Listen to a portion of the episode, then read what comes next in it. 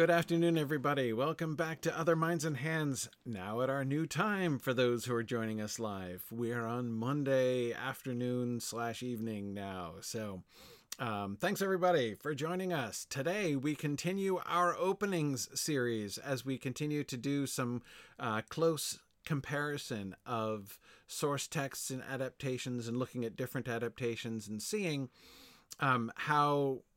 what patterns we can see and how they handle things, some of the kinds of similarities and differences to highlight the choices that are being made in the adaptations.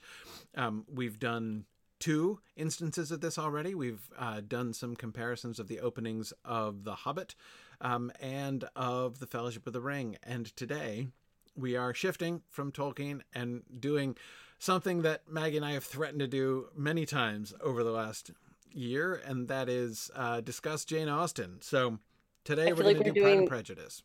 I feel like we're doing the most contained version we could do, though. Like the first 2 minutes of each adaptation, the first chapter of the text. It's like, all right, let's just dip that toe in and see how we go. Exactly it. Yeah. We both love it, but we haven't talked about it in detail to each other. So I just think it'll be interesting to see where this goes.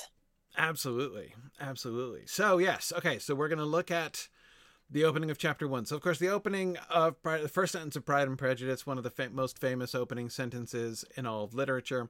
I'm also I'm less confident about where to end the opening, because she jumps straight into dialogue, right? Which is a very different approach than we saw Tolkien take in either of his texts. Yeah. I think we might have to just carry it through to like the first establishing scene, right? Because that first exchange of dialogue is pretty important, and it does compare pretty strongly to the two film adaptations we're going to look at. So I think it's probably worth looking at that first transition. Agreed. Okay. So, we begin, of course, with the famous first sentence. It is a truth universally acknowledged that a single man in possession of a good fortune must be in want of a wife. However little known the feelings or views of such a man may be on his first entering a neighborhood, this truth is so well fixed in the minds of the surrounding families that he is considered the rightful property of some one or other of their daughters. "My dear Mr. Bennet," said his lady to him one day, "have you heard that Netherfield Park is let at last?" Actually, do you want to talk about the openings before we get to the dialogue? We should probably do that. Let's kind of separate. Just like we were kind of doing a paragraph at a time. Okay. Yeah. With Tolkien, let's kind of start here. Okay. And especially because these two, like you said, that first line is probably the best known ever. That second paragraph should be one of the best known ever. Because that says a lot. That says a lot in a short amount of time. It really does.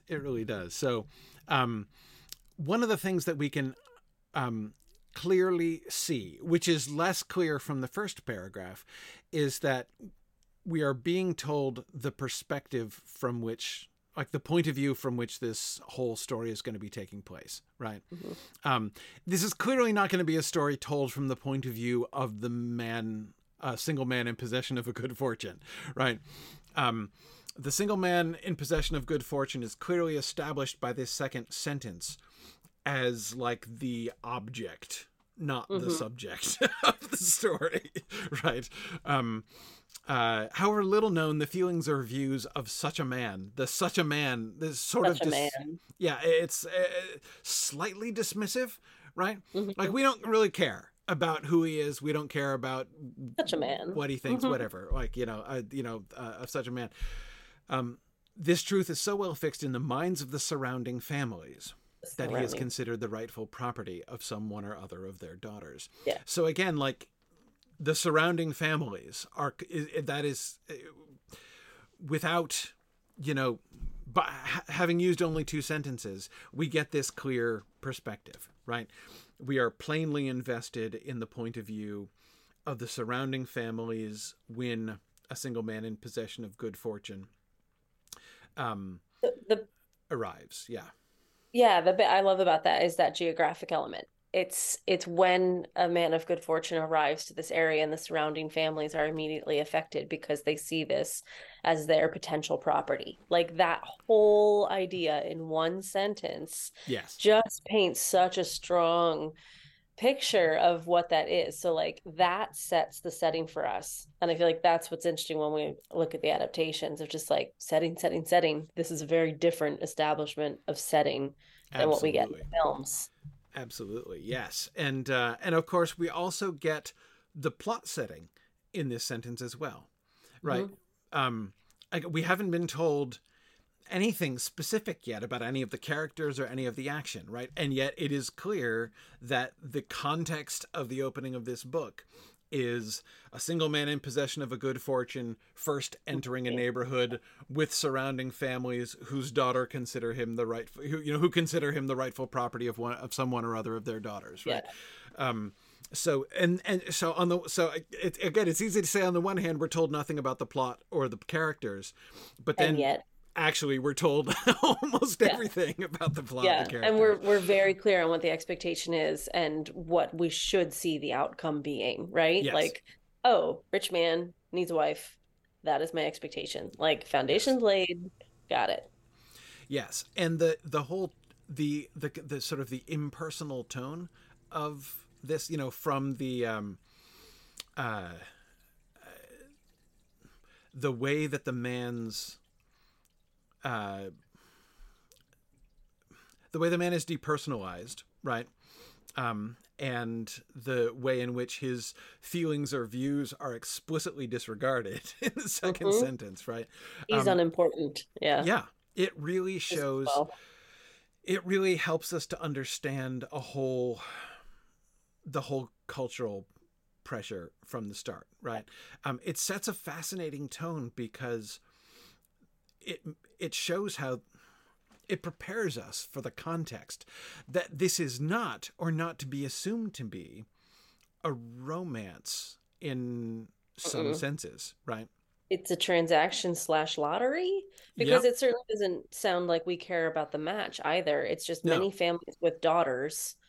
It doesn't matter who she is, Right. Doesn't matter who she is. Doesn't matter who he is. Doesn't matter what they think or feel about each other. Right? Again, his feelings explicitly disregarded. Her feelings, that is the feelings of the daughters, not even addressed. Oh, right? No, they're just transactional. Yeah. Yeah. So it's and the transaction is family based, right? The surrounding families consider the single man in possession of a good fortune the rightful property of their daughters, right? The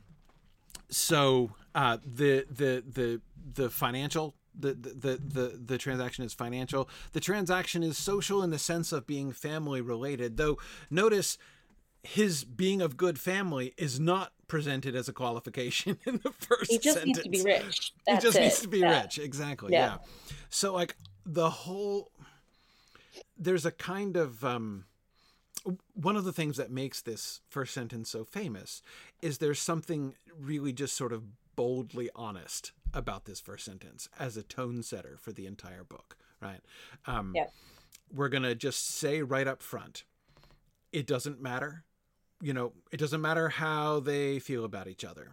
It doesn't matter what his other characteristics or merits or demerits might be. Is he of good family? Is he a good person? Right. I mean, is he horrible? Like, and gonna treat her well or badly? Doesn't matter. They don't care. Did you hear that Netherfield Park has let it last? Like they don't care by who. He's got 45,000 a year. That's all that matters. Right. They don't hire a PI. They don't. It's all they need to know is how much money he makes. And that's of course it's not. This is not like a summary of the whole book. This is the starting point, right? Yeah. And so it is made very clear. And of course, it would have been, if we think about, one thing that's interesting to do, though kind of challenging to do, is to sort of compare and contrast the impact that these first two sentences have on contemporary readers compared to modern readers. Totally, right? Yeah. To us... What year is this? 1830, 1840? No, earlier. I'm forgetting. Someone will look it up for me. I forget. But it's set in like the 18. But no, I think it's like first or second decade. It's early in the 19th century. But 1813. Thank you. Thank you, Phil. And was written was written at about that time. And that is, there's some... Northanger Abbey was the first novel written by Jane Austen, though it wasn't published until afterwards. It was not the first novel published, though it was the first one that was written. But that was the Northanger Abbey, I think, is the only one that was like seriously out of sequence. But it seems to be set a few years earlier, perhaps, but around that period. So it's really people will sometimes call Jane Austen, we'll lump her in with Victorian novelists, mm-hmm. but she's decades before the Victorians. Mm-hmm. She's really closer to an 18th century sensibility mm-hmm. in a lot of ways. It was really fun. When I was in college, I was sort of introduced to Jane Austen in a class on Fielding in Austen, Henry Fielding, one of the first novelists in the 18th century. So we read Joseph Andrews and Tom Jones, and then we read a bunch of Austen after that. So kind of understanding her in that 18th century context was really interesting, because by the time we get to the Victorian era, a whole bunch of things are changing socially, and it creates a totally different environment. If you read something like Vanity Fair, for instance, you can see some of the very different social environment of the mid 19th century compared to the very early 19th century. But anyway, to a modern reader, right, this is an important recalibration.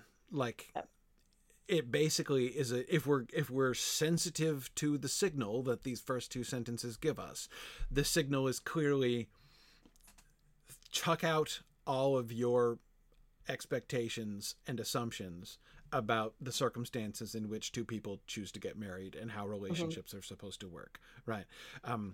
It is clear. It clearly declares all of the social presumptions about mm-hmm. weddings and about marriage. For the contemporary audience, right? For the audience in 1813, you think about what this does there. What this does is say flatly out loud something everybody kind of knew, but nobody really maybe didn't actually own up to. Right. Yes, exactly. Yeah. I mean, everybody knows that the money is what's most important, but it would be crass if you pointed that out, and that would reflect poorly on you, which would probably be demerit number one in this community. Exactly. You're supposed, in theory, to care very much about his character and his family, and is he a good person, and are the two of them a good match? Mm-hmm. Will she make him a good wife and her a good husband? These are things you're supposed to be thinking about. And there's, in most cases, at least a sort of lip service for that. But I won't say it's shocking, but it's bold. It's bold to, Austen declares this, in a sense, to be a work of satire from the mm-hmm. very first sentence. Right, that she is exposing, and slightly comedically exposing. It feels very tongue in cheek. Did you know? Yeah. Right. Yes. So Namus Arcanum, I wouldn't say that it's subversive any more than, again, so thinking of satire, I mean, we have several sort of obvious and widespread, well-known instances of satire in our culture now. Things like Saturday Night Live is often, is satire. A lot of the sort of comedy news broadcasts, they're satire of cable news. The Onion, of course, is sort of classic satire. And if you think about those, are they subversive? Well, yeah, satire is always subversive a little bit, right? Yeah. But that's not to say they're necessarily trying to completely anti. Yeah. Completely anti, and to undermine and overthrow everything. What this is doing is, again, it's pointing out a thing that everybody, a way in which everybody acts, but which everybody doesn't always say. Again, and that's what is being explicitly pointed to in the opening phrase. It is a truth universally acknowledged, right? Everybody believes this. Everybody thinks this way. Whenever a rich man, a single rich man, whenever there is a single rich man, it is a truth universally acknowledged that he must be in want of a wife.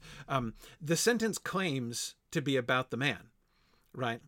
But of course, it's actually indirectly about women and the families of women, right? And it is acknowledged, the truth that's really being universally acknowledged is that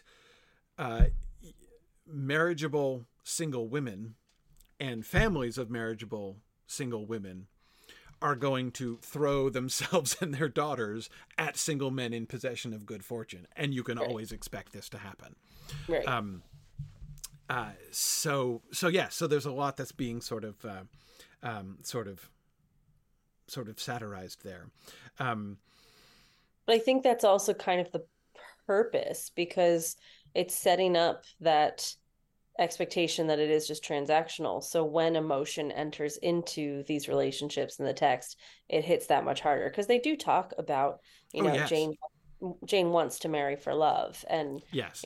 There is a love between Mr. and Mrs. Bennet and things like that. So you do see emotion, you do see love and attraction, but it's not the norm. It's not the given. You're not guaranteed to have it. Charlotte Lucas, there are some matches in the text that are purely transactional, but our expectation is to not have that, which I think is what makes it such a satisfying romance, because I'm not expecting it. So then when you get it, you're like, oh, that's lovely. Right. And there's a lot of openness to kind of examining that on both mm-hmm. sides, the ways in which the kind of tensions between the actual what is called out there, how we're little on the feelings or views, right? Mm-hmm. Both of those things, the feelings and views of potential marriage partners are very much going to be the subject of this book, right? And different people are going to have different feelings and views here being, so feelings, just their emotions, whether or not they're attracted to the person, whether they want to marry them, but views also, whether they be views about marriage and what marriage should be and how that should work in general, whether it should be, you might have feelings, you might be attracted to somebody, but have the view that they would not be smart to marry them, right? Because they're not a good fit, not even just for financial reasons, but for other reasons too. Like, you might be attracted to somebody who does not have a good character. Yeah. Or who you suspect, might not have a good character in one way or another. Like, they might be unpleasant and horrible. They might be actually corrupt. Your assessment of them could, factor into your views on the situation. These things which are being so casually dismissed here. Again, they're all in every marriage that happens, every marriage that gets brokered during the course of this book. The feelings and views are always interesting and always important. But it's set against this initial establishment of the presumption is none of that matters, right? Mm-hmm. And so we're prepared. We're prepared for the pushback. Right, which we'll get, like when there are people, when there are girls who are being set up to marry rich men, or to pursue anyway rich men, and are not interested in doing so, they're going to receive a lot of pressure, despite to overcome or ignore their feelings or views, right? Yeah. In order to do this, so anyway, establishing this. This kind of baseline. Again, it doesn't mean this is how all of the book is going to go, but it does place this very firmly as the number one kind of expectation to be kind of dealt with. It really places the question of where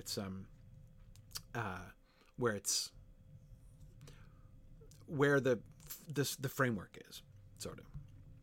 I'm tempted to start tying this into the films. I don't know if you find it too early or if we should. Well, let's go on to the dialogue. next, and then we'll, and then we can move into the films. Okay, yeah. So we jump straight into dialogue. Notice we get no introduction. You know, like the Mr. and Mrs. Bennet lived in. You know, we don't get any of that, right? We just leap into. We don't even know at the beginning of the quotation who is speaking, right? "My dear Mr. Bennet," said his lady to him one day, "have you heard that Netherfield Park is let at last?" Mr. Bennet replied that he had not. "But it is," returned she, "for Mrs. Long has just been here, and she told me all about it." Mr. Bennet made no answer. "Do you not want to know who has taken it?" cried his wife impatiently. I love this bit. Me too. "You want to tell me, and I have no objection to hearing it." This was invitation enough. "Why, my dear, you must know. Mrs. Long says that Netherfield is taken by a young man of large fortune from the north of England, that he came down on Monday in a chaise and four to see the place, and was so much delighted with it that he agreed with Mr. Morris immediately, that he is to take possession before Michaelmas, and some of his servants are to be in the house by the end of next week." "What is his name?" "Bingley." "Is he married or single?" "Oh, single, my dear, to be sure. A single man of large fortune, 4,000 or 5,000 a year. What a fine thing for our girls!" "How so? How can it affect them?" "My dear Mr. Bennet," replied his wife, "how can you be so tiresome? You must know that I am thinking of his marrying one of them." "Is that his design in settling here?" "Design? Nonsense, how can you talk so? But it is very likely that he may fall in love with one of them, and therefore you must visit him as soon as he comes." "I see no occasion for that. You and the girls may go, or you may send them by themselves, which perhaps will be still better, for as you are as handsome as any of them, Mr. Bingley may like you best of the party." I probably shouldn't read like the whole chapter, but though it's tempting. Short chapter, just keep going. It's a short chapter. Okay, all right, we'll keep going. All right. It's real fun. And just, yeah. I mean, we can't assume that everyone here is the same way about Pride and Prejudice as they are about Lord of the Rings. So, right. Right. Oh, sorry, my camera keeps freezing, but I'm still here. Okay, all right. We'll keep going then. "My dear, you flatter me. I certainly have had my share of beauty, but I do not pretend to be anything extraordinary now. When a woman has 5 grown-up daughters, she ought to give over thinking of her own beauty. In such cases, a woman has not often much beauty to think of. But, my dear, you must indeed go and see Mr. Bingley when he comes into the neighbourhood. It is more than I engage for, I assure you. But consider your daughters. Only think what an establishment it would be for one of them. Sir William and Lady Lucas are determined to go merely on that account, for in general, you know, they visit no newcomers. Indeed, you must go, for it will be impossible for us to visit him if you do not. You are over-scrupulous, surely. I dare say Mr. Bingley will be very glad to see you, and I will send a few lines by you to assure him of my hearty consent to his marrying whichever he chooses of the girls, though I must throw in a good word for my little Lizzie. I desire you will do no such thing. Lizzie is not a bit better than the others, and I am sure she is not half so handsome as Jane, nor half so good-humoured as Lydia, but you are always giving her the preference. They have none of them much to recommend them, replied he. They are all silly and ignorant like other girls, but Lizzie has something more of quickness than her sisters. Mr. Bennet, how can you abuse your own children in such a way? You take delight in vexing me. You have no compassion for my poor nerves. You mistake me, my dear. I have a high respect for your nerves. They are my old friends. I have heard you mention them with consideration these last 20 years at least. Ah, you do not know what I suffer. But I hope you will get over it, and live to see many young men of 4,000 a year come into the neighbourhood. It will be of no use to us if 20 such should come, since you will not visit them. Depend upon it, my dear, when there are 20, I will visit them all." Mr. Bennet was so odd a mixture of quick parts, sarcastic humour, reserve, and caprice, that the experience of 23 years had been insufficient to make his wife understand his character. Her mind was less difficult to develop. She was a woman of mean understanding, little information, and uncertain temper. When she was discontented, she fancied herself nervous. The business of her life was to get her daughters married. Its solace was visiting and news. All right, there we go. Well, she was a woman of mean understanding, little information, and uncertain temper. So it would be an awesome business card. Yeah, right. It's going to be my subline on LinkedIn now. Yeah, exactly. Actually, that would be a really good description, like a profile description on social media. It'd be phenomenal. I don't think it actually fits me, but I feel like those that get it would get me. Yes. So, yes. Yeah.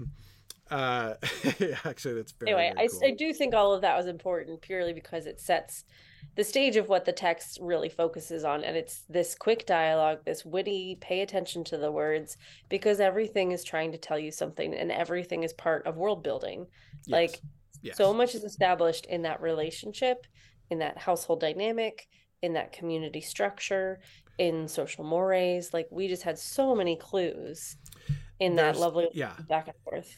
Absolutely. There are like many levels of things that we can see or conclude by careful reading of this paragraph. Everything from like the purely superficial, which is that Mrs. Bennet is far more like eager to get her daughters married off than Mr. Bennet is. A kind way to say it. She is singularly focused. Completely obsessed, right? All the way up to like the really, really sophisticated, like we have plenty of evidence in this paragraph, in this chapter to conclude, for instance, that Mr. Bennet originally married Mrs. Bennet because she was hot. In fact, he was a young man of good fortune, a single young man of good fortune, whom an attractive young local girl threw herself at, and whom he married because she was very attractive, although he clearly did not marry her for her brain, and that he has more or less regretted his decision. We're also like in the incompatibility and in the tension between Mr. and Mrs. Bennet. We also potentially see what the consequences are of following the doctrine that was laid out in those first two sentences in the first place. Yeah, I see that. I never saw it as regret, though. It was always just like a little bit of eye rolling, you know? There's a lot of eye rolling. Yeah, I don't know. Regret might be strong. But in any case, like, the cost is there, right? The cost is he does not have a marriage partner who is his match, right? He is not happy in his marriage. Exactly. It's not to say that there's no affection there. That's not to say that like their marriage is a complete disaster, because there are certainly ways in which Mrs. Bennet makes Mr. Bennet a very good wife.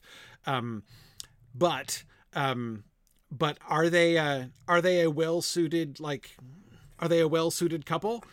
No. Like, again, so like we just saw marrying for money, that's what you're supposed to do. That's what Mr. and Mrs. Bennet did, but look at what can happen, right? Well, and also he's kind of having fun with that at her expense. You know, he's very much a fan of her nerves, but he's going to just play them up and push those buttons. Oh, no, you can go visit Mr. Bingley by yourself. You don't need me. Like, you know, it's fine. Obviously, that's going to tick her off because that's not acceptable. And of course, you can't do that. And, you know, he knows he's winding her up, but she doesn't know that he knows. Yeah, exactly. He's winding her up. But he's not only winding her up, he is being satirical of her in ways that he knows she's not going to understand. But somebody else, like, for instance, Elizabeth, who is in the room, would get. Right? Like Elizabeth would be, she and Jane probably are both smart enough to understand that he is making fun of her in ways that she doesn't get, right? He's making jokes at her expense for his daughter's benefit that she doesn't understand, and knowing that she's not going to get it. I mean, that idea, as you say, would be totally inappropriate for her to go and introduce herself to Mr. Bingley without an introduction. Like that would not be done. So visiting people without an introduction, it was a social faux pas. But this is what, so the sort of the context of this is that when a man moves into the neighborhood, the moving into the neighborhood is a social excuse for the other men who live in the neighborhood to come and say hello and visit him. And once they visited him, they're now introduced and their families are introduced. And so now it's okay for their families to visit each other.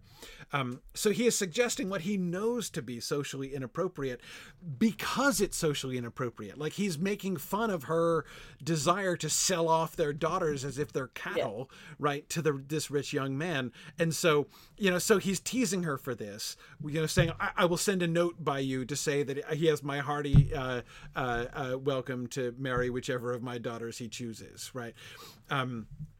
All he's doing is putting into like plainly crass terms exactly what what Mrs. Bennet is trying to do, right?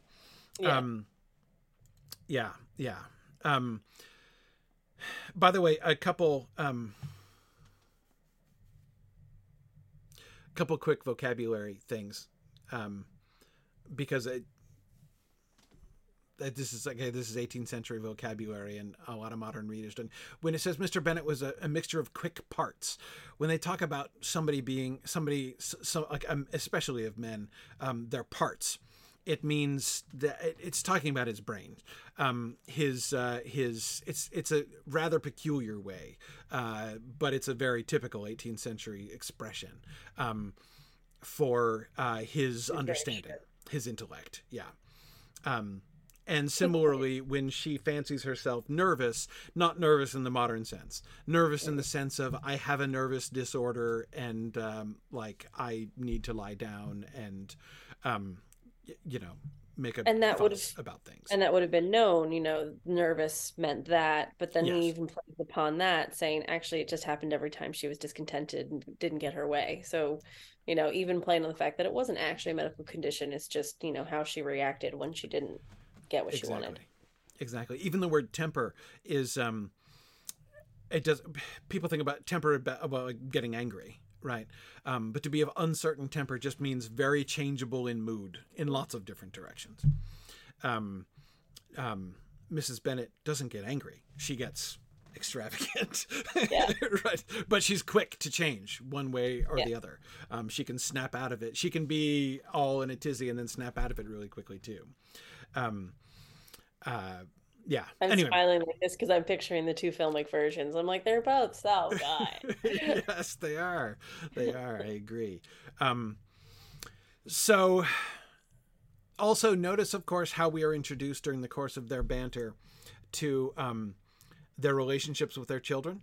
Like, think of what we've learned about their daughters, right? We've learned that Lizzie is her father's favorite.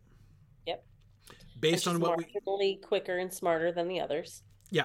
Yeah. He clearly values her for her brains. And so that's the thing that we're told stands out about Lizzie. Jane is the most beautiful. Beautiful. Right. Lizzie is not half so handsome as Jane. And Lydia's created a party. Right. Good humored. Yes. Good humored. Yes. Life of the party. Life of the party. Yes. And it's less obvious. It's less obvious from this that Lydia is Mrs. Bennet's favorite. It becomes perfectly clear as the story goes on. From that one sentence, it's not so obvious. It would be more obvious if we knew, which it hasn't been said yet, that there are 5 total daughters. 2 of them don't even get mentioned, Mary and Kitty, in this discussion.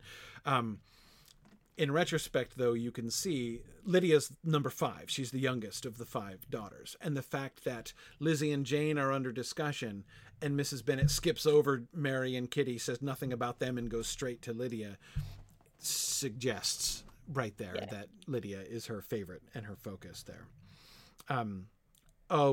Lydia is absolutely Mrs. Bennet Jr. No question. Like, yes.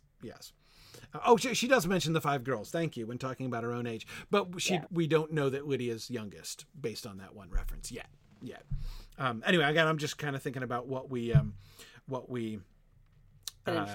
learn. Yeah. In this first, but yeah, I mean, again, like you can build not only a character profile, but a whole family history of the Bennets from this very, very short chapter, which I just read the whole thing of. It's really, really marvelous. Meow asks, what number of Jane Austen's books is this? Number 3, I believe. Again, in the order in which she wrote them. She wrote Northanger Abbey, then Sense and Sensibility, then Pride and Prejudice, if I'm doing that right. So I believe it's, Northanger Abbey, Sense and Sensibility, Pride and Prejudice, Mansfield Park, Emma, and then Persuasion. I believe that is the proper sequence. If I learned lessons. Was she aware of what her audience's expectations were, do you think? I don't know what her reception was in popular society. She was popular pretty quickly. Yeah. Yeah. She was definitely popular in her own time. Does she know her, as far as what her audience expects from her? So this is not her first book. So she has been published before. So this is not her debut novel. She is, Austen is kind of interesting in the context. I mean, she's very interesting in every context, but she's not. She is both writing into a very well established genre, but also subverting that genre in ways, but not ways that are totally unique. I mean, like satiric novels, like the novel. I mean, it's one of the ironies is that the first novel. Okay, so there were two first novels in English, Robinson Crusoe and Pamela. The third novel in English was a satire of was a parody of one of the first two, and that's Joseph Andrews was a parody of Pamela, which is Joseph Andrews, which is an expansion of the short story called Shamala, which was a direct parody of Pamela, and then gets expanded into full novel length version in Joseph Andrews. Anyway, it's yeah. Oh, excellent, Phil. Thank you. Yes. Sense and Sensibility, 1811. Pride and Prejudice, 19... Hey, look, I did get the order right. Northanger Abbey is published last, but again, it was written first. Yeah. Good, I got the order right. Yeah, I'm... most of... this is all... This is me repeating my lessons I learned long ago. This was... reading all six of Jane Austen's novels was the condition on which... my reading all six of Jane Austen's novels was the condition on which my wife agreed to marry me. So I've I got much instruction on Austen. Have excellent had best. For many years. Yeah. Yeah.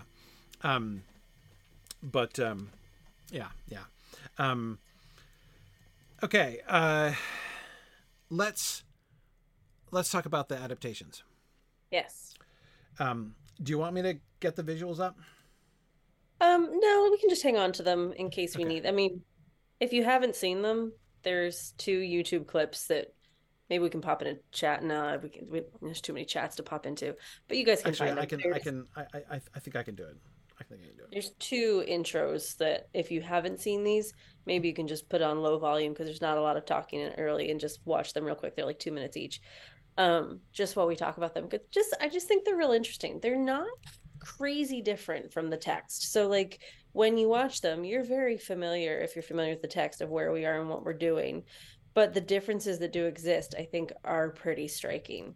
So let's talk BBC first. So remember the text, we just jumped straight into saying a man needs a wife and here's the social expectation.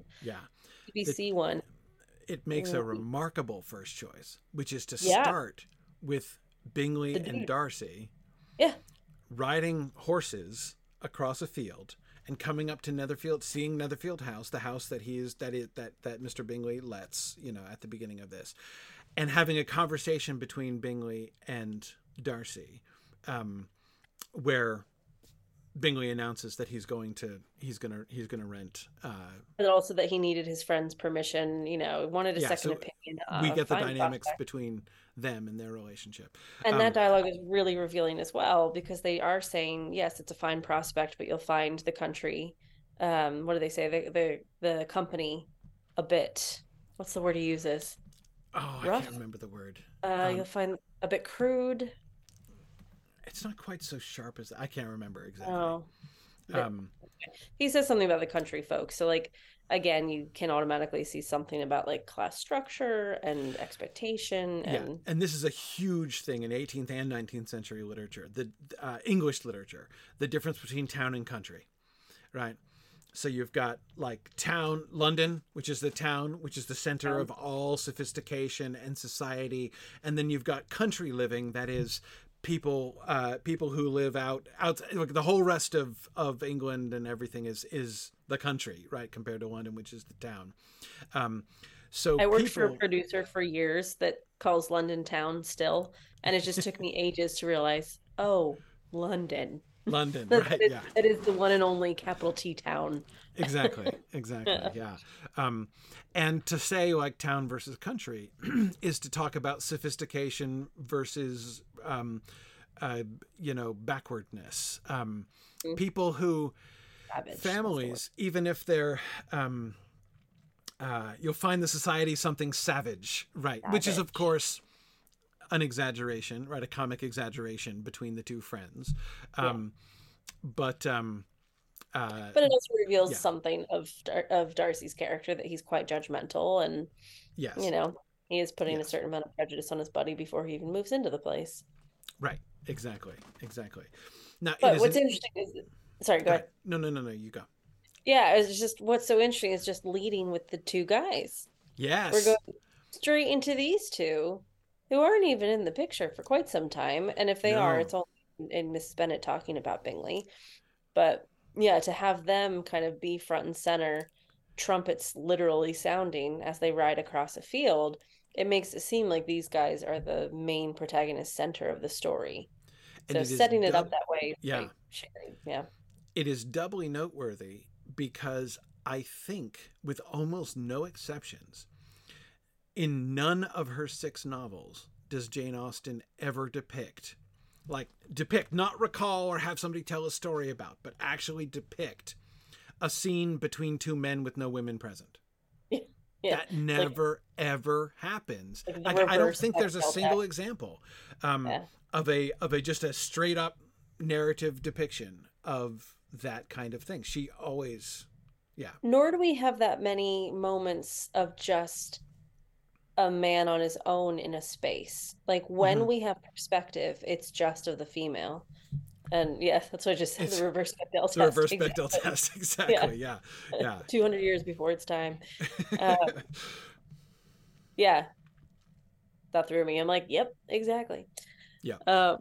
But what I think is interesting about the other half of both of the adaptation intros, we'll talk about the Keira Knightley, Joe Wright one in a minute too, but with both of them, what we see Lizzie doing is the same. And we don't see Lizzie in the text really at all. She's in that room, but we don't really get much of her character. But both of the modern adaptations focus on her independence. She's out for long walks, she's appreciating nature, she's jumping, she's running, she's being a bit thoughtful and silly and reading a book and kind of holding it to her chest. Like, they both have these moments that paint a picture of who Lizzie Bennet is. Right. So we do get that, but also with both of those, we have massive location establishment. Like the whole purpose is to set the scene, which is also the whole purpose of the text. So in the first couple of pages of the text, we get the scene, we just get it in a very different way. Yes. And with the adaptations, the BBC one, I think that's what they were doing with the two men. Like, we get the visual geographic location with the establishing shots and Lizzie on a walk and the run and the horseback, but we also get the class introductions with that kind of exchange between Darcy and Bingley. Whereas the Joe Wright one, no talking for a very long time. It's just visuals. We don't get any, in the whole first 2.5 minutes, we don't get a single word of dialogue. Which is so Joe Wright anyway. I mean, he's all about... beautiful images and minimal dialogue for emotional impact, and it works. It's a style that suits him, so you really do get a sense of the vibe of the family and kind of the energy, and the way it's shot is almost like West Wing, Aaron Sorkin. It's almost like I forget what they call it, the walk and talk. It's almost like the walk and talk, where it's a perpetual motion. And I don't know if you noticed our little trick of left to right. Pretty much everything is left to right in that bit. The only time it's right to left is when she's entering the house. So I thought that was quite interesting that, it only goes the wrong direction when she's entering the house. And then the camera continues its own tracking as well. So you feel like you are part of the Bennet family. And no talking through that whole thing. Just a beautiful soundtrack and lovely lighting, and it just absorbs you into the space.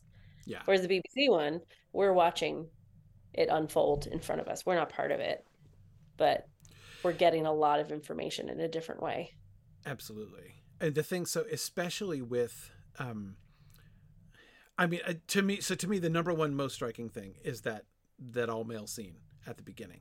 And the main effect that I would point to there, just to add on to the things that you're saying here, is the relationship that we are invited to have with the story is quite different from the start, right? Again, the first couple sentences of the book, the single man in possession of a good fortune is the premise of the plot, right? And the object of interest, but the action is wholly centered in the surrounding families and with their daughters, right? We are being prompted by seeing Bingley and Darcy independently at first. They're our very first impression. As you say, it could, as far as we could tell, this is what the story's just about them. And much of the rest of the story is not going to disappoint us in that, right? They're going to both be very important in the story. But we're prompted from the very beginning to view them equally with the surrounding families and the women. This is not just in the book. The book is totally from the point of view of Elizabeth and Jane. Like, we know what they're thinking. We know what they're feeling. We hear them talking to each other. We're told about what's going on in their minds, right?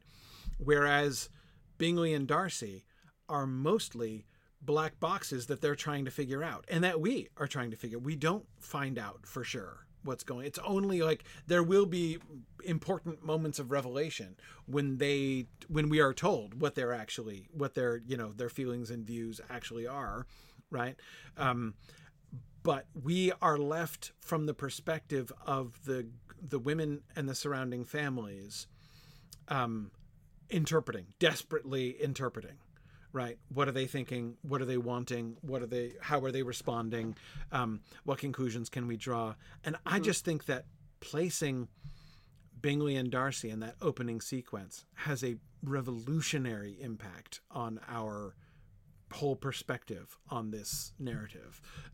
It is, in my opinion, a really, really remarkable choice. Fully agree. Bringing these guys in to be a central focus, it's just not what we have expected anywhere else, and it wasn't repeated anywhere else either in any adaptation I can think of Jane Austen, but I haven't seen them all. But especially for the adaptation version that is kind of seen as the adaptation, it's 6 hours long. It's very faithful, authentic, all those words that I say are problematic. It is very close to the text. So it's kind of seen as the bar that everything else is measured by. Plus, it captivated everybody and became like a cult sensation and continued to enamor everyone, you know, for years and years and years. So to have it be such a change that wasn't repeated, I think is also really interesting. Yeah, exactly. And I will say it's a choice that they make repeatedly throughout the book. And in fact, a number of the most popular moments in that adaptation are some of these added scenes. Of course, I'm thinking in particular of the famous Mr. Darcy takes his shirt off and dives into the pond scene. Which is the main reason the thing is known anywhere. Right? And then people watch it and fall in love with him. But exactly. I mean, that's... but that moment, right? They've added this iconic and symbolic moment, but it's one in which we, the viewers, are being shown an interiority on Darcy's own life and thought that is nowhere close to that ever. Another scene, which is, sorry, go ahead. I was gonna say, and same in the Joe Wright one, when he's helping Keira Knightley get into the carriage after visiting Pemberley, and their hands touch for a hot second, and both of them like flex their hands, and you see Darcy get like visibly like he felt the spark. Like, we don't get to see that in the text, to see him like actually have an emotional reaction and response to a physicality. Like, ooh, again, that's why things work so well in a visual medium. Like, I don't necessarily want or need pages and pages on screen to draw out when something like a handhold. And that also kind of reflects back to your own shared experience that most people in the audience will know the value of a touched hand and how exciting that can be. So like seeing that between these two characters and having it be so G-rated is just lovely and very absorbing. Yes. And it's, again, it that is a really classic example also. Is that true to the text? 100%. It's true to the text, right? Yeah. It is clear to me as the day is long that the number one initial and primary reason that Mr. Darcy falls in love with Lizzie is that he finds her completely sexy. Like, it is a hot physical reaction that he has to her. Like that, clearly. I mean, there's no question in my mind that it is. I'd like to think there's a little bit about her brain. There's more. In there. I'm not saying it doesn't enter into it. I'm saying that's where it starts. That's where it starts. He is taken. Absolutely. Yeah. And they're representing something that's clearly there. And he says, she's fairly tolerable, but that's also the societal expectation. Like, he hasn't had a moment to actually be impressed by her wit, her knowledge. Like, that's not acceptable for him to just go chat with her about their latest favorite book. Like, he can only judge her on appearance and maybe family. Family's not going to do her any favors in this situation, so he's just going to focus on attraction. Yeah. Not at all. Yeah. Yeah. There's a very physical attraction between both of them, though Lizzie doesn't want to admit it either. And that itself is one of the things that's really interesting. I mean, it's interesting because I find this person physically attractive is one of the other really important elements in this whole love and marriage equation, right? And yet it keeps, that's the thing that, like, you really kind of dare not name, right? And isn't supposed to come in. But we see from whether it was Mr. Bennet from Mrs. Bennet, which was clearly like about 98% of that. No, 100% of that.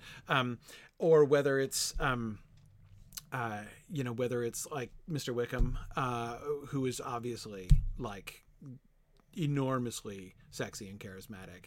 Again, like, his physical attractiveness is clearly almost overwhelming. Magnetic. Yeah. He's a completely magnetic person. To the point that, like, you can't help but compare him to some sort of, like, Neil Gaiman Greek god type character. Like, it just seems to really, like, draw you in. Yeah. And Wickham's a fascinating character because it's one of those where, like, the more times you read the book, the more times you're like, how does he not come across as scuzzy from day one? Like, on rereading, every time you reread it, he seems scuzzier earlier, right? And yet, when you first meet him, every woman is helpless when they first meet Mr. Wickham, because anyway, no, there's a lot. He's there. What's called a playa. Yeah, he is completely a playa, 100%. But, and so, like, I kind of agree that these days people would be rushing to diagnose what kind of neurodivergence Darcy is. And I really feel like that is how it's played. I don't know if that was purposeful or not, but you certainly see that element of Darcy, that he's so blunt, he's so direct, that it's part of his character, and those that love him kind of respect him for that directness. Yeah. But you see how that comes off as incredibly rude. Yeah. And that he is shy, he is explicitly open about. I mean, he confesses this later on. And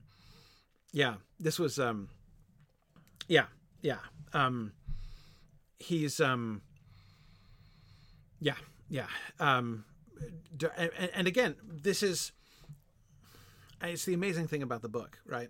Is that Austen is always placing us in the position of having to interpret. Right. One of the things that makes Pride and Prejudice such a work of genius is, people talk about, like, writers who show things instead of just telling them, right? What Jane Austen does is tell us things, and that will lead us to draw certain conclusions, tell us and show us things that will lead us to draw certain conclusions, but which then we will be made to question later on. We're always, and this is exactly the situation. I mean, that very circumstance of the acts of interpretation that we're having to do, and of assessment and reassessment of people and their characters and their intentions. It is so true to actual human experience. You know, the number of times you're like, what did she mean when she said this? Or like, yeah, it could have meant this, it could have meant that. Like, what is she really thinking? Like, she said this, yeah, but what does she really think? And those exchanges between Darcy and Lizzie when they're talking about Jane, that's where I think one of the places you see it most clearly. Yes. Because Bingley and Jane obviously get together and have, you know, a nice little flirtation, and Darcy breaks it up because he doesn't think that Jane actually likes Bingley. So he goes through this whole rigmarole of like, she didn't seem that interested. I told my friend he didn't seem that interested. And he wasn't wrong. And he wasn't, I mean, he was wrong. Yeah. He was not, but like his interpretation was a totally plausible interpretation. Yeah. Is understandable, yeah, but instead of asking, he just dictated, you know, it's yes, so like there's no communication, there's just presumption. Yeah. And then they act on that. And then it's just this backpedaling of like, but wait, you don't know her. And so again, it's very much like why I think this literature persists so well, because we can all relate to that. I thought you meant this. No, I didn't mean that. Yeah. Yeah. Yeah. By the way, on the subject of Darcy's physical attraction for Lizzie, my favorite line in the whole book is when he's watching Elizabeth from a distance, and Miss Bingley comes up to him and says, "I can imagine what you're thinking right now," and he says, I would imagine not. I was going to say, I assure you, you can. Yeah. That's so good. It is so good. I should imagine not. Which I don't think that line made it. I don't think that made it into either adaptation. No, did it? I don't think it does. I don't think it does. It might have done into the BBC. It might have. I can't remember for sure. But yeah. Oh man, I love that line. Anyway, yeah, it's but now coming back to, this is one of the things that makes Pride and Prejudice such an interesting example in comparing film adaptation and book adaptation, right? Mm-hmm. Because book version and film version, I mean, because when for one thing, as a writer, you are much more in control of the point of view than in a film, right? Like a writer is in more absolute control of what data the reader has to notice, right? And the film can control those and can manipulate those in some very interesting ways, but the relationship isn't the same. Right. The same way we were just talking, perceptions can be drawn based on the viewer's own experiences and understanding of things. So, you know, if you show me a dark cave, I might see that as really exciting and kind of intriguing. Somebody else might see it as the terror place of doom, you know, so right, expectations. Yeah, and there are ways that the filmmaker can choose to through the soundtrack cue you in a particular direction, right? So yep, let's play fun, adventurous music instead of horror music, and that'll help get you in the right frame of mind for taking in what you're taking in. So again, there are things that can be done, but again, like the writer can depict a conversation and tell you very selective things, even if they're giving you, you know, you feel like you're getting the whole picture. They don't have to tell you facial expressions. They don't have to tell you describe body language. You know, they don't have to. They can slant things by particular word choices that are, again, not just even within the dialogue itself, but in the context of the dialogue. Yes, there are lots of ways, again, in which the point of view can be managed, and the information that the reader has can be managed much more directly. Whereas, again, in a film, if you're watching two people have a conversation, you have to provide all these, you know, to some extent, you have to provide them all these things. Yeah. Not only the words, but the tone of voice, the facial expressions, the body language, the room that they're in, what they're wearing, you know, yes, is it morning? Is it night? Is it raining? Is it sunny?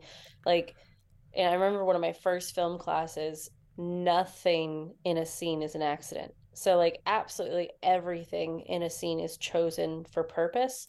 And yes, sometimes, you know, some things have more purpose than another, but they're literally looking at 7 lamps on a table to see which one works best, because it's going to give a certain emotion or let off a certain light that can affect how somebody looks, rather sharp light or soft light, you know?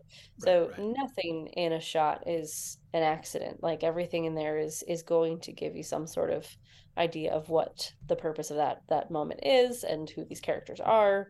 So it's quite fun if you ever, do pause one of your favorite films and just pick apart a single scene. I love looking at people's bedrooms, like, how do they decorate the walls and what's on the floor? Somebody had to set that up. Like, none of it is an accident. Right.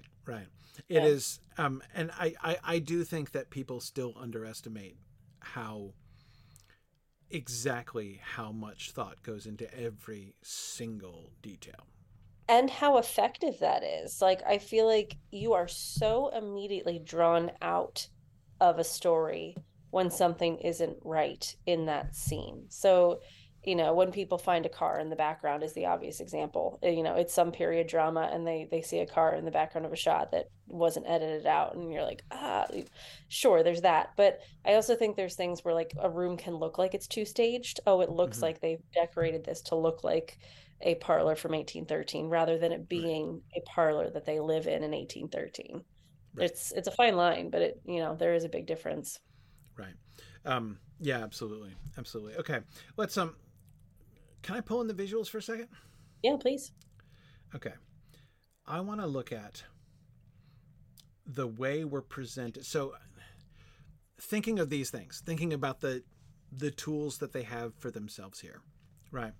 I want to look at the way the Bennet family is presented in both of these two films, because that we get the Bennet family presented through dialogue in the book, right?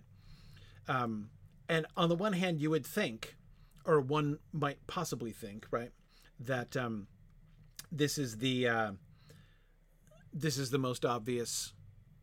I mean, like, this is really snappy dialogue. You could easily do this in a movie, right? But they don't. Neither of them choose to start with this. Get a version of this dialogue in both of the films, but neither of them uses this as an opening in the way that Austen just jumps in without even introducing the characters. Right? She introduces the characters through this dialogue. So okay, so I'm just gonna look here. This is the Pride and Prejudice one. The Pride and Prejudice one. This is the BBC one. Okay, so I'm not gonna play it. I'm gonna like go through it. So here's because I don't want to take too much time. So here's Bingley and Darcy coming up, as we said. I want to get past this to the Bennets. Okay. So we start here with Elizabeth. Like, a portrait of her face is where we start. And then, because she's seeing them, right? Mm-hmm. She's watching them from a distance. I'm not doing the music. Now she walks around, and we see her strolling slowly down the hill. So we have her out walking, right? We get the countryside. Location established. We get her now running downhill, right? So we have this, and now picking flowers. So there's this sort of freedom of her.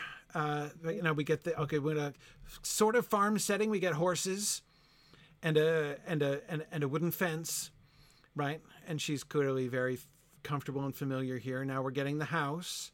Come around the corner. Okay, there's Longbourn House.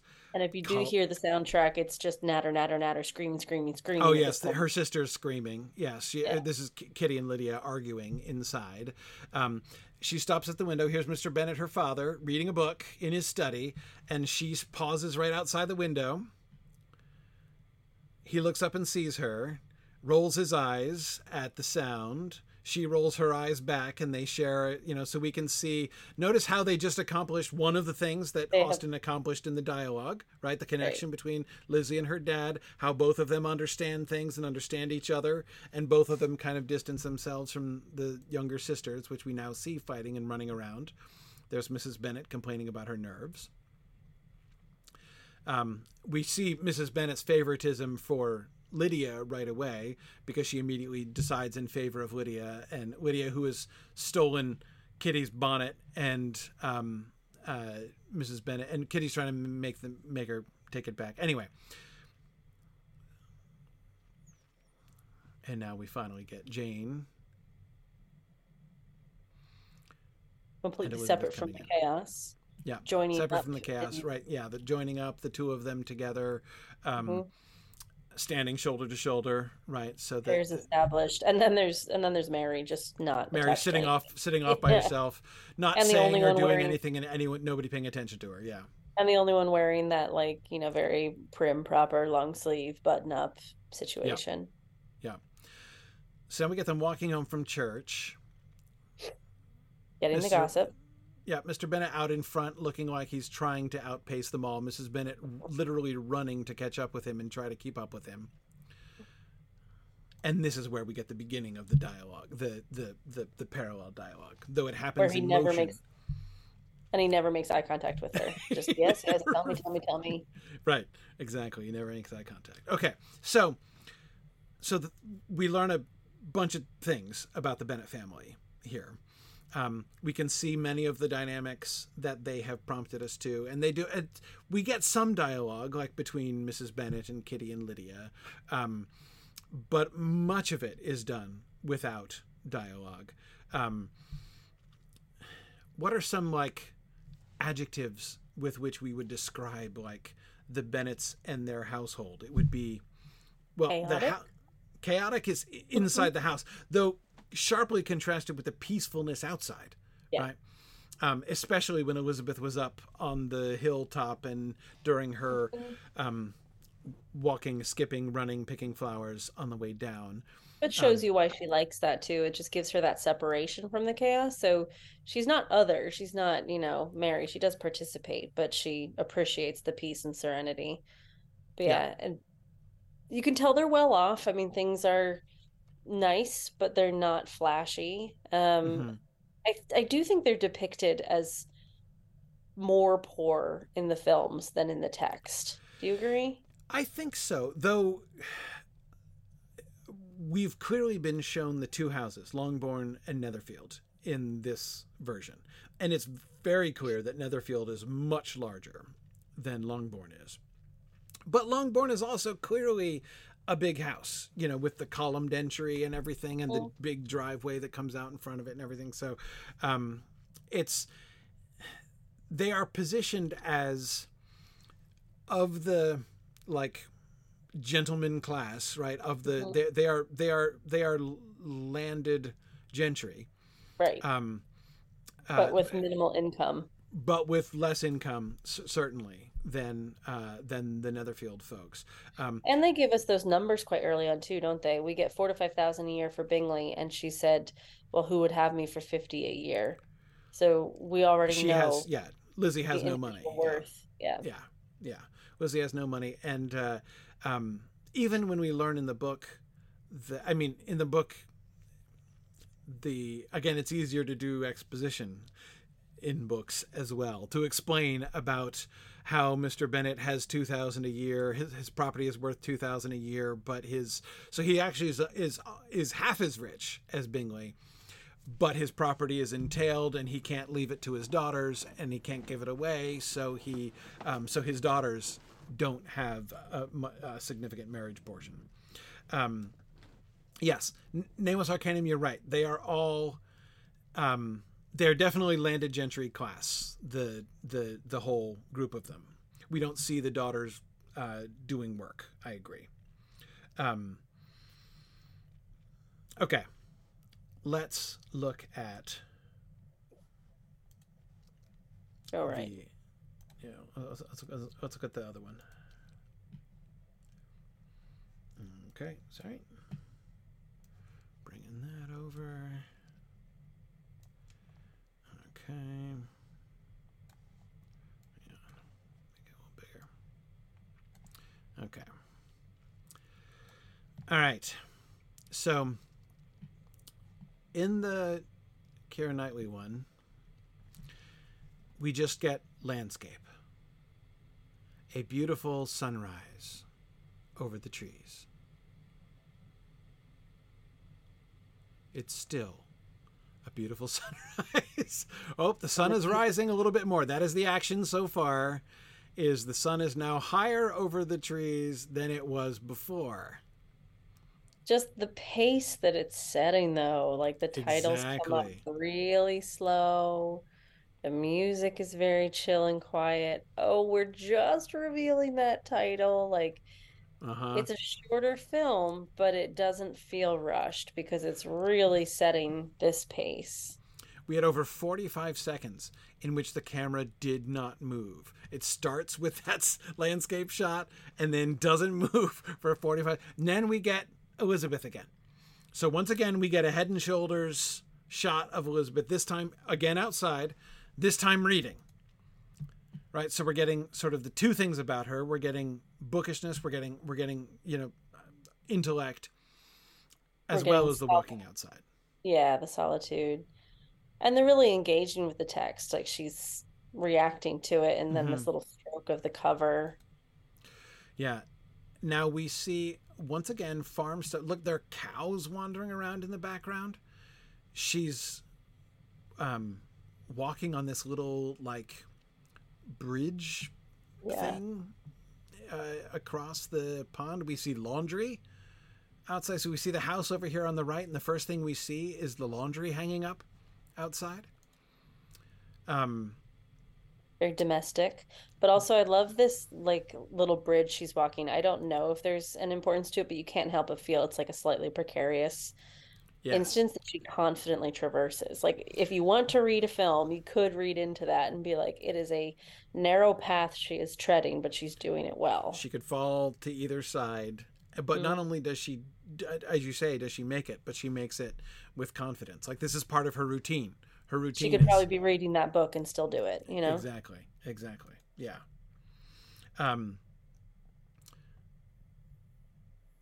She comes in amongst the laundry.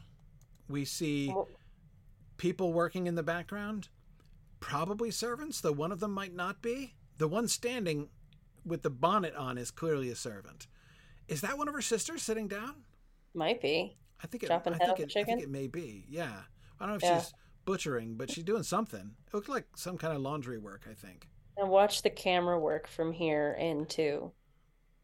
Oh yeah. She passes by the door, and now we stop. We leave Elizabeth and go in. And enter into the house. Oh, there's Jane. So once again, we've got Lydia and Kitty running around. That would be Mary at the pianoforte. Soft light, warm. The big dog. The dog is a feature of this film. If we just had this shot, I keep pausing it, but if we just had this shot of the table with the bonnet and the fancy chairs and the food, like this, on the one hand, looks refined, right?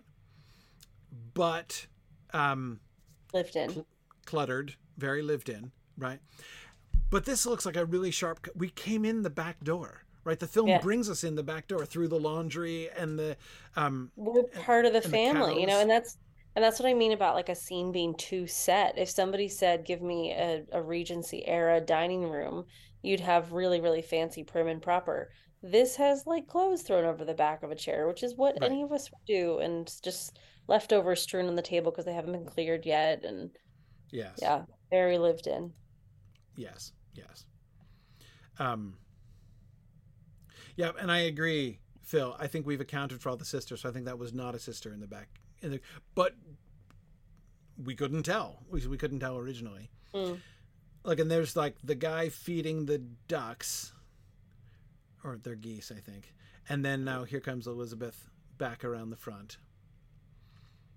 And here she comes in the house from right to left. But we get that moment away from her to kind of swoop through the home, reconnect with her, and then she'll take us inside via this conversation. Right. There's Mr. and Mrs. Bennet.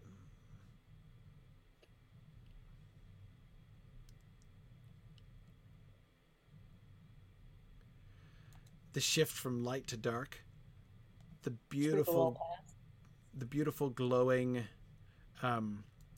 glowing light outdoors, right? This glowing golden light here right before, while she's still outside on the front porch, and then she goes in and it's really dark, like really dark, you know, right away. It's take it back another couple seconds. It actually darkens outside before she walks in, doesn't it?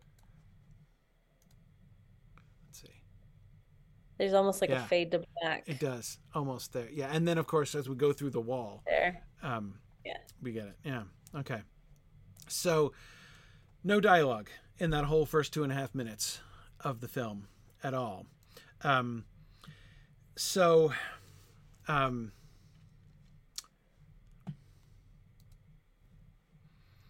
Okay. The Bennet family is far more rustic in the Keira Knightley version.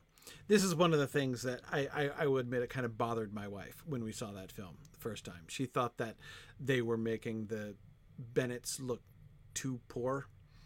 Yeah, and you saw that in a lot of the reaction articles, that they were poorer, but they were more fun. Right. Yeah. Okay. So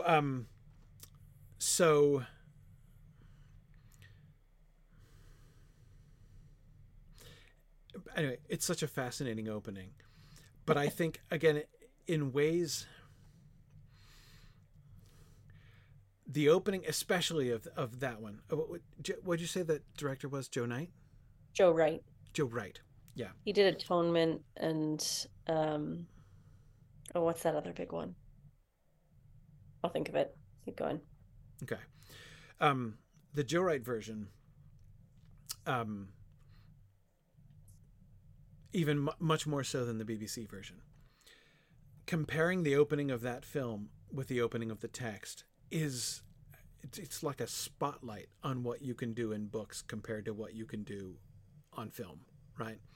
I mean, Joe Wright is leaning very, very heavily into like the tools at his disposal as a, visual,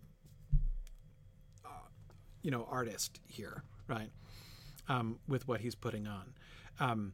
It's almost extravagant in the way that, Austen introduces everything through immediate dialogue, this exchange, which we overhear and we learn everything. We can figure out everything from reading. And Wright says, nope, I'm just going to pan the camera around and show you things, and you'll be able to draw conclusions about that. And we could go through, we're running out of time. No, we have run out of time, but we could go through, and like we were doing with the book and talking about all the different conclusions we can draw and all the things we can learn about the characters and the world, we could do the same thing from that opening, all the things that we learn about from all those different camera shots. And it's a remarkable study in what you can do in the different ways. And I feel like it took us a long time to get to this statement, but like that's another thing I love about adaptation is there's so many ways to tell a story. Yes. We don't have to go straight into dialogue. We can spend multiple minutes with just pretty music and low lighting and walking. And by the end of that 2-3 minutes, we know a lot about what's happening in this world and who we're dealing with. Mm-hmm. Yeah. So Namus Arcanum is asking, do we think the openings are so much more focused on physical setting because they're period pieces for us as a modern audience versus being contemporary to the reader like the book was? I think it does kind of benefit us in some ways, but it's certainly, there's no sense in which the focus on setting, which both of them do a lot of non-dialogue establishing shot after establishing shot, right, in those. But it's not just, it is doing a lot. It is conveying a lot. And again, it's conveying a lot of the same things. Go ahead. No, go ahead. So I was going to say, in the BBC version, like the moment with the Lizzie and Mr. Bennet eye contact and eye roll, right? There we can see them setting out to like identifying things that Jane Austen accomplishes in that initial dialogue and setting out to accomplish those same things using the different visual tools, right? In the Joe Wright version, I don't think that we can see exactly that same thing. I don't think that we see him. At least I don't get the kind of the direct connection back to the very things that are being emphasized in the conversation between Mr. and Mrs. Bennet in chapter 1. it doesn't correlate so directly. Right? So directly. Yeah. And yet he is still established. He is still doing the same kind of work. We are right. of world building and character building and establishment of perspective and sort of the framing of the story, yeah. right? But he does so much more of that through camera angles and through lighting and through music that, you know, there's multiple moments in the Joe Wright version where something emotional happens and the camera goes from here to here in mm-hmm. seconds. That right. so rarely happens in period drama because they want to just kind of keep the establishing shot or the mid shots. So right. to have, you know, when Bingley comes back in for the second attempt at the proposal, it goes like zoom straight to the face. Like, oh my God, he's here, you know? Yes. And to have that, it's so much more effective because we're not prepared for it. We don't think it's right. going to happen.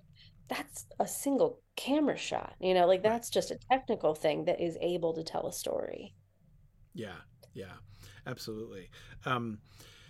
One of the things that really interests me about the Joe Wright version is we have no sense of what the story is.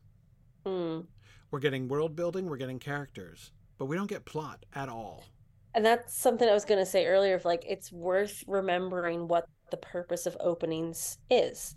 Mm-hmm. And there isn't a clear answer to that. For yes. some storytellers, I'm making a real good face in this frozen shot. For some storytellers, it's establishing and plot development. It's mm-hmm. Laying a foundation so you understand where we are, like we saw in The Hobbit and yeah. Fellowship, you know, yeah. laying that foundation, giving the prologue, giving the backstory to make sure when we enter day one, we know exactly what's going on. With others, it's shock and mystery. So, you know, we've certainly had films where it starts with a car crash and then it's like 10 days earlier and we have to kind of figure out how they get to that point. That's a different method to draw you in. With right. Joe Wright, it feels kind of like that vibe. Like, I'm not going to tell you. I'm just going to show you this day in the life, slice of yep. life yep. situation. But you'll be able to infer the things that are important to these people and start to draw that out. But yeah, I think that's just down to different storytelling techniques. They're all doing the same thing, and I think they're all doing it well. I think the adaptations yep. are great, and they're very different, and that's awesome. Yeah, yeah. I mean, so the lack of plot context, right? But Austen puts it out there in those first two sentences. Again, like, we know what the issue is in this yep. story, right? Before we hear anybody start talking. In the BBC version, they establish that by showing the men. So we establish that Bingley, who's obviously rich, is coming into town, and then we see Elizabeth seeking them, right? Mm-hmm. And then her going back to the house. So this is obviously so we are introduced to Elizabeth, visually introduced to Elizabeth and her family and her home in the context of a rich guy just moved in next door. Right. So it less forcefully announces the sort of marriage theme of the, you know, of the story than the book does. But we still sort of see where the like lines of drama are likely to be in some way or other. Right. Mm-hmm. Whereas again, we're given none of that at all. And I think about the kind of ways in which it changes, as I was suggesting about the introduction to the men in the BBC version, how it changes our frame of reference, right? If the BBC version pushes us to be kind of more objective, to look at both sides, like we're sort of equally interested in Darcy and Elizabeth in a sense, right? At least much more so in the BBC version than in the book, which is 100% from Elizabeth's point of view, and Mr. Darcy is a mystery. The Joe Wright film is totally in the other direction. We get mm-hmm. just Elizabeth and her family. We don't even know that there are any men in the picture, and have no way of even guessing at that from the beginning. Yeah. Now it is interesting, Ms. Manrique, that you can see that, pointing out the separation between Elizabeth and her family, right? And that's something that gets emphasized in both of the first two, right? Both of the film versions. emphasize the distance between Elizabeth and her family, that she is solitary, that she's looking at them from a distance. She is coming and like joining them or rejoining them, and they are clearly her context, but both of them have her coming from well outside the house and then returning to the house. So anyway, that's well, there's lots more that we could say, but I know I'm like, we barely touched this one. Next week might be a little more Pride and Prejudice, we'll see. Do you want to do another Jane Austen opening?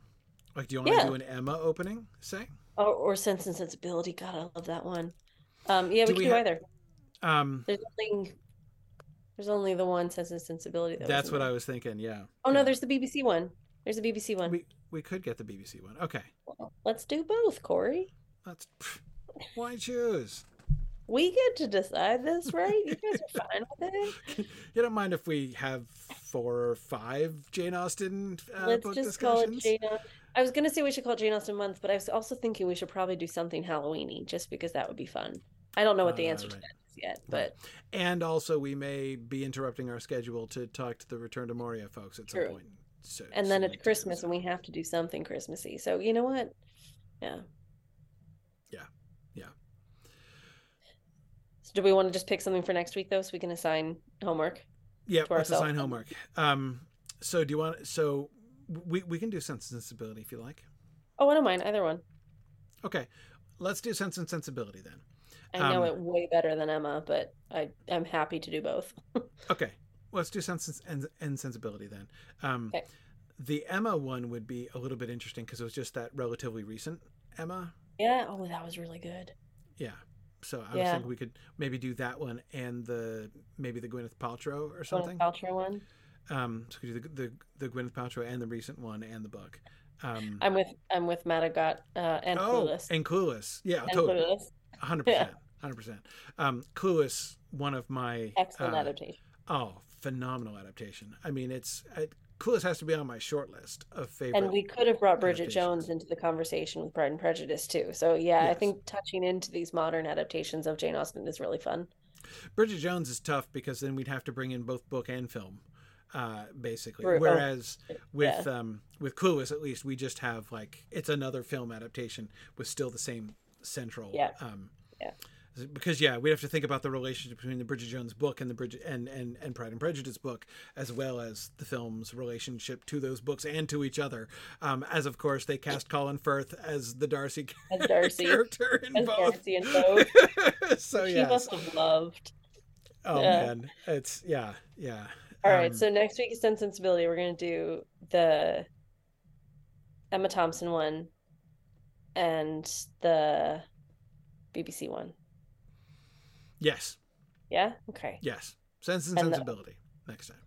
And same kind of rules, like opening bit. Everybody opening can kind of decide what that is. It's not like the first chapter. It's like the first thing that establishes our entry. Yeah. Though Austen's chapters are pretty short, so.